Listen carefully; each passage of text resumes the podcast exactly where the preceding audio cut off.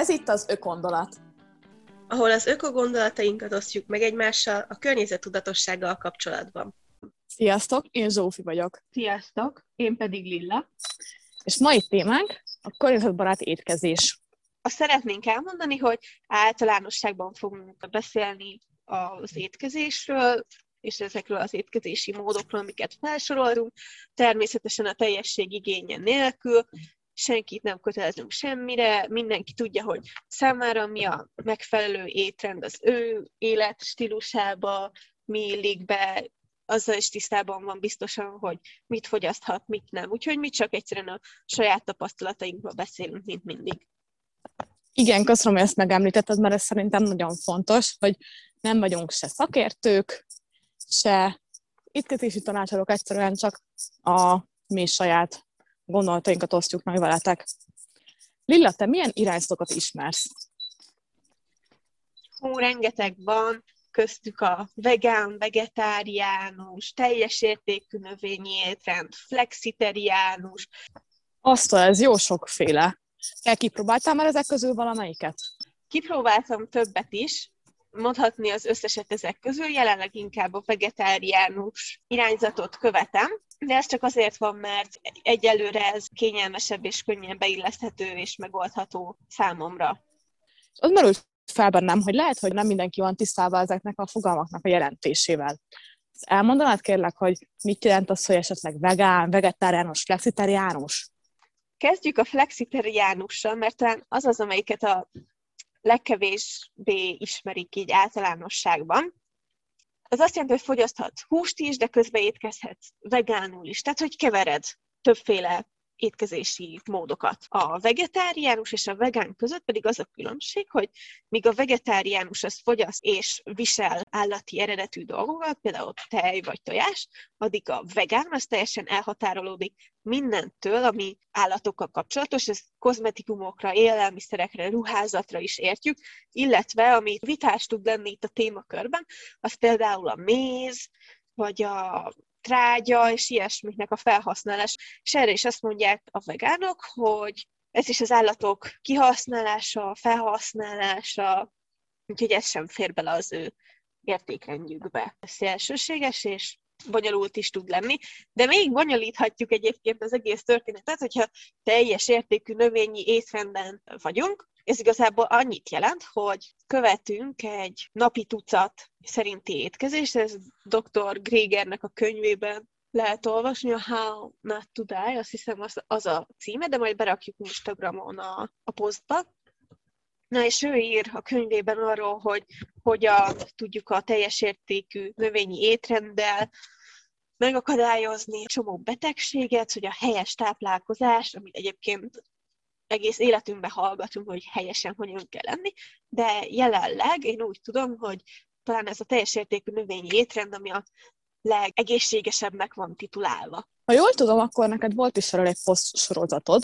Januárban a veganuár kapcsán megpróbálkoztam egy hónapon keresztül teljes értékű növényi étrendet követni, de sajnos nem jártam sikerrel, azonban vegánként tudtam tartani a hónapot. És elmondod kérlek a tapasztalatainkat, hogy mi szerint, azt ugye elmondtad, hogy a könyv szerint, van itt a posztban is, ha jól emlékszem, nagyon-nagyon sok információ van ezzel kapcsolatban, de elmondanád kérlek, hogy ezt te hogy élted meg, mennyire volt nehéz, esetleg voltál, mint változtattál, hol vásároltál? Az én tapasztalatom az volt, mint már említettem, hogy számomra ez nehéz volt, és nehezen volt kivitelezhető, de mindenféleképpen egyébként szeretném megtanulni és követni ezt az étrendet. Például vannak ilyen szabályok, hogy ne fogyasz, vagy ne használj olajat, meg ilyen feldolgozott élelmiszereket. Ez is egy kihívás, amit igazából meg kell tanulni, hogy hogyan tudsz ügyesen és jól főzni, hogyan tudsz például hagymát vizen dunsztolni.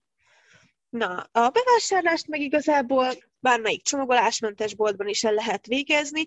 Ami nagyon fontos egyébként itt a vegán étkezés során, és meg kell említeni, az az, hogy ne felejtsük el ilyenkor sem, hogy attól még, hogy csak zöldségre és gyümölcsre támaszkodunk esetleg, attól még figyeljünk arra, hogy honnan érkezik az a dolog, mennyire van becsomagolva, mert nagyon nagy ereje van a médiának mostanában is így fel vannak pumpolva ezek a superfoodok, meg mindenféle, de Magyarországon megtalálható, termeszthető zöldség, gyümölcs, egyéb élelmiszerekből tökéletesen el tudjuk látni magunkat. Igen, ez nekem is eszembe jutott, hogy nagyon sokszor látom, hogy akár külföldről érkező dolgokat használnak, sokszor onnan szerzik be a vitaminforrást. Itt például gondolok a chia magra, esetleg az avokádóra, amit nagyon felkapott superfoodok, ahogy te is fogalmaztál, és tényleg nagyon jótékony hatásúak, de például chia mag helyett lemmag is nagyon jó omega-3 forrás lehet. Szóval itt egyet kell, hogy értsek Lillával abban, hogy ne nem csak esetleg vegánként, hanem tényleg az étkezésén során fogyasszunk szezonálisat, próbáljunk meg a szezonális gyümölcsök és zöldségek felé nyúlni a piacon, vagy akár a szupermarketbe, és hogyha esetleg nem tudjuk, hogy hol kezdjünk ennek neki ennek a kutatásnak, hogy mik is a szezonális termények, akkor a goeco.hu Facebook oldalain feltöltöttem egy táblázatot, amit nyugodtan letöltettek a telefonotokra, és azt magatokkal vihetitek. Szóval Lila, köszönöm, hogy erre kitértél, mert szerintem is ez nagyon-nagyon fontos. Még azért tudod fel bennem, hogy mondtad, hogy teljes értékű növényi étrendet folytattál, viszont azt nem annyira tudtad kivitelezni, ezért inkább vegán voltál, veganuár alatt. Mi a kettő között a különbség? Röviden összefoglalva talán az, hogy míg vegán étkezés tud nem annyira egészséges lenni, és sokan esnek bele ebbe a hibába, hogy az elején készen kapható szója alapú például, és egyéb junk foodokra, gyors élelmiszerekre támaszkodnak.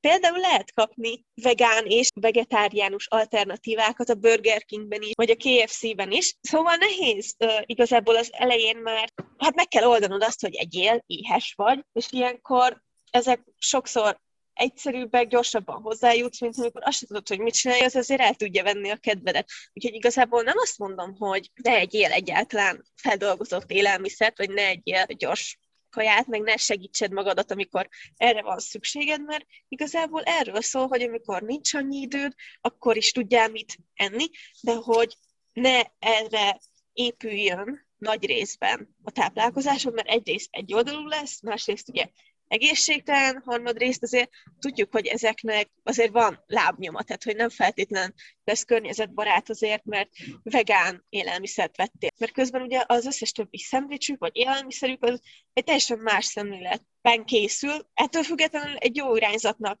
tartom, és szerintem Zsófval ebben is egyet tudunk érteni, hogy minden kicsi számít, és hogy van hatásunk, és ez a lényeg. Igen, viszont én megemlíteném, hogy nem csak vegánként figyeljünk arra, hogy ne fogyasszunk feldolgozott, olyan sok feldolgozott élelmiszert, meg gyors kaját, hanem hogyha táplálkozunk esetleg, amit említett flexitariánusként, akkor is kerüljük el a gyors éttermet. És persze ez nagyon nehéz, nem mint hogyha én ne csúsznék ebben néha bele, mert dehogy nem, viszont tényleg esetleg törekedni kell arra, hogy minél kevesebbet, és ha már említetted Lila ezt, hogy különböző gyorséttermeknek vannak vegán opciói, vagy különböző márkáknak van például csomagolásmentes samponja, viszont ez a márka esetleg nem annyira környezettudatos szemléletű, vagy nem egy vegán márka, akkor mit tegyünk? Támogassuk őket abban, hogy vigyék tovább ezt a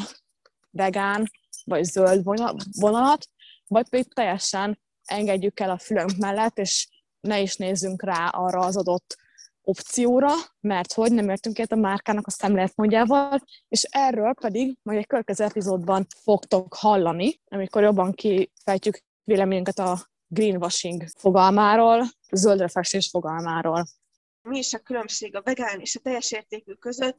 Igazából azt hiszem, hogy a hangsúlyt tehetjük arra, hogy egészségesebb, mert a teljes értékű növényi étrend megadja, hogy mi az, amit be kell vinned a szervezetedbe egy nap alatt. Mik azok a, az anyagok, amikre szükséged van ahhoz, hogy jól működjél. És nyugodtan nézhetünk filmeket, illetve olvashatunk könyveket ezekben, mind-mind rengeteg hasznos információ található arról, statisztikák, hogy milyen pozitív hatásai vannak az emberi szervezetre a növényi étrendnek, és azt is fontosnak tartom azért itt megemlíteni, hogy ha nehezen érezzük azt, hogy csak nehezen tudjuk ezt elindítani magunkban, vagy hogy nem akarunk lemondani a húsról, vagy valamilyen állati eredetűről, Nem kell.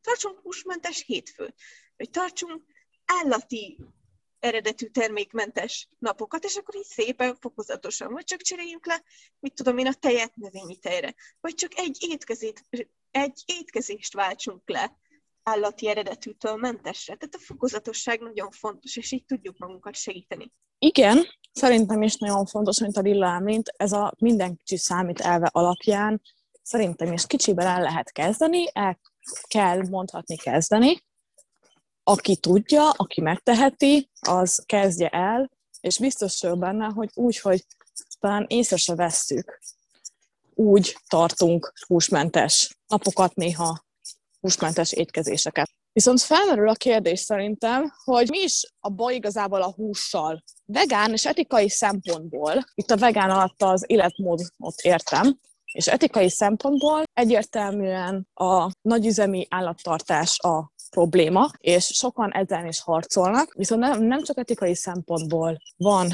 probléma az állattartással, hanem környezetbarát szempontból is, mivel egy húsnak a feldolgozásához rettenetesen sok víz, illetve energia szükséges. Míg egy zöldségnek a feldolgozásához töredéke. Szóval ezek miatt mondjuk azt, hogy fontos figyelni arra, hogy néha-néha kiváltsuk a... Viszont én el szeretném mondani a saját példámon, hogy én úgy is nőttem fel, hogy húst hússal evő ember vagyok. Mai napig is úgymond, bár tudatosan csökkentettem én is a húsfogyasztásomat, pont, hogy ezek miatt az okok miatt. Próbáltam áttérni teljesen húsmentes étkezésre, de az a helyzet, hogy nagyon nehezen ment, és szerintem, persze most én nem magamat akarom védeni és fönyezni, de úgymond ezzel sincsen feltétlenül probléma. Hiszen elkezdtem azon az úton haladni, hogy ha már húst, vagy esetleg állati eredetű ételeket fogyasztok, akkor az minőségi háztáji legyen. Szerencsére vannak piacok, ahol beszerezhetünk olyan tojást például, ami, ami esetleg háztáj, ennek utána kell nézni. Uh-huh. Esetleg olyan hentes találni, ki szállít saját nevelésű állatokat. Például tudom, hogy vannak kenyérközösségek, tudom jó, hogy például a zuglói kenyérközösségben ott is lehet vásárolni háztáji csirkét. Szóval szerintem ez is része a környezettudatos életmódnak és a környezettudatos táplálkozásnak, és megmondom őszintén, nekem van egy ilyen kis álom célom, úgymond, ami lehet, hogy megvalósodik, lehet, hogy nem, a saját magamnak neveljem az állatot. Mivel akkor sokkal nagyobb értéknek fogom látni azt az állatot, mivel látom, hogy mennyi munka van vele.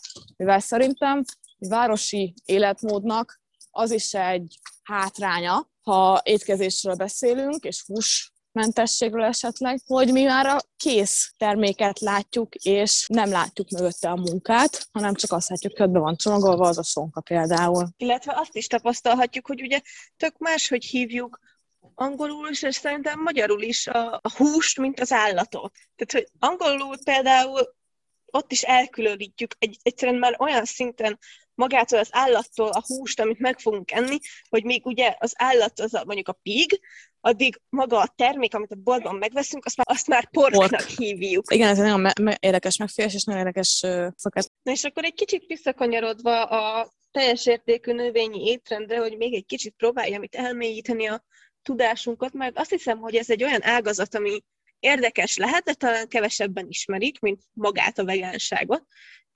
Ugye itt beszéltem már a napi tucatról, amit fogyasztani kell, és igazából az is iszonyat nagy nehézséget jelent, hogy azt mind megtaláld, és mind be tud vinni a szervezetedbe.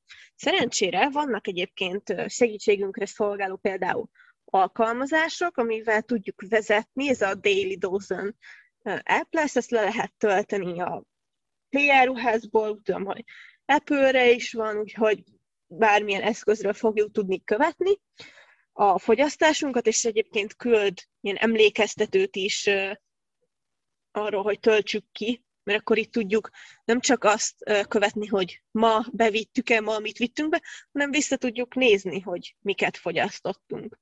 És érdemes utána nézni, hogy melyik kategóriában mi tartozik, mert nem feltétlenül úgy állította össze a napi tucatot, ahogyan azt mi értelmeznénk.